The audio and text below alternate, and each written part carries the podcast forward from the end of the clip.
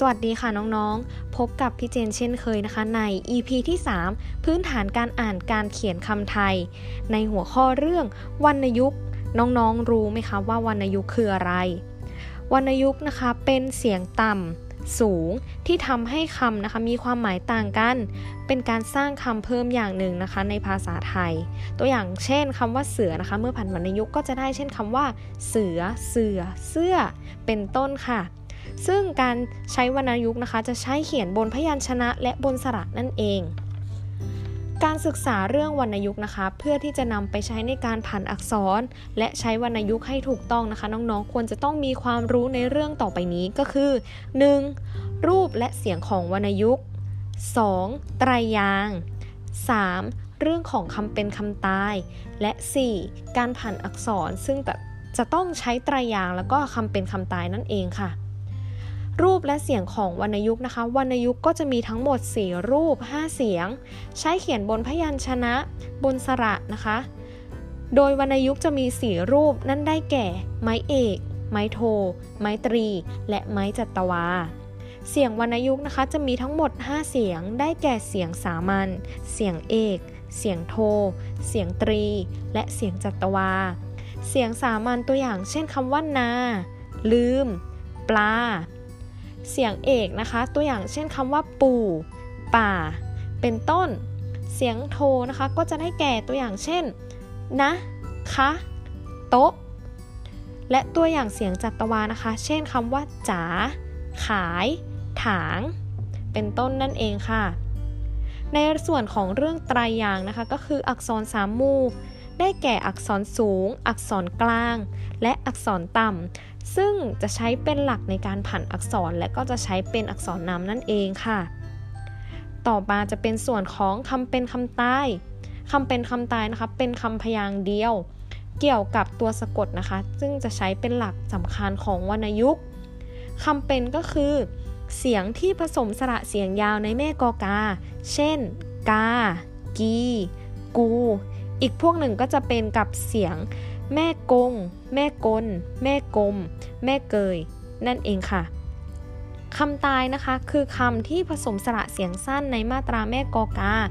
คือคำที่ผสมสระเสียงสั้น ไม่มีตัวสะกด เช่น จะ ดุ แพะ แกะ เป็นต้นนั่นเอง และคำตายอีกพวกหนึ่งก็คือคำที่ผสมสระเสียงสั้นก็ได้ ผสมสระเสียงยาวก็ได้ แต่จะต้องมีตัวสะกดในแม่มาตาแม่กก แม่กด แม่กบ เช่น จาก หาบ จิก ดาบ เป็นต้นนั่นเอง ส่วนสุดท้ายนะคะ หลักในการผันอักษร หลักในการผันอักษรนะคะอักษรกลางคำเป็นพื้นเสียงนะคะ จะเป็นเสียงสามัญจะผันได้ครบ 5 เสียง ก็คือ สามัญเอกโทตรีและก็จัตวานั่นเอง ส่วนคำตายนะคะ พื้นเสียงจะเป็นเสียงเอกผันได้แค่ 4 เสียงตัวอย่างก็คือ เอกโทตรีจัตวานั่นเอง ข้อสังเกตของอักษรกลางนะคะ อักษรกลางจะใช้ไม้ตรี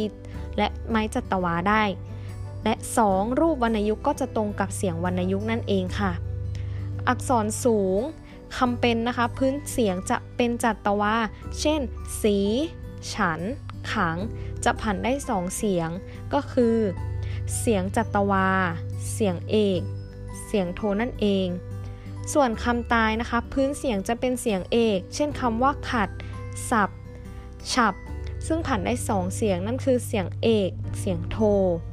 โดยข้อสังเกตนะคะของการผันอักษรสูงก็คือ การผันอักษรสูงจะไม่ใช้ไม้ตรีและไม้จัตวา 2. รูปวรรณยุกต์ที่กำกับอักษรสูงนะคะ จะมีเสียงตรงกับรูปนั่นเอง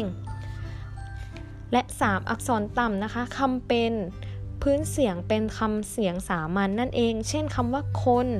ชาม ยุง โดยจะผันได้ทั้งหมด 3 เสียงนั่นคือ สามัญ โท และตรีนั่นเอง ส่วนคำตายนะคะ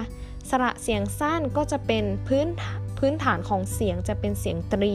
จะผันได้ 2 เสียง นั่นก็คือเสียงตรี เสียงโท เสียงจัตวานั่นเอง ส่วนสระเสียงยาวนะคะ พื้นฐานเสียงจะเป็นเสียงโท จะผันได้ 2 เสียงก็คือ ตรี จัตวา ข้อสังเกตของการผันอักษรต่ำนะคะการผันอักษรต่ำจะไม่ใช้ไม้ตรีนะคะ และ 2. รูปวรรณยุกต์จะไม่ตรงกับเสียงวรรณยุกต์นั่นเอง วันนี้น้องๆก็ได้ทราบ เกี่ยวกับการผันวรรณยุกต์ไปคร่าวๆแล้ว หากน้องๆมีคำถามหรือว่าข้อคิดเห็นสามารถสอบถามพี่เจนได้เพิ่มเติมนะคะ EP น่าจะเป็นเรื่องของอะไร ไว้ติดตามชมกันต่อไปนะคะ ขอบคุณค่ะ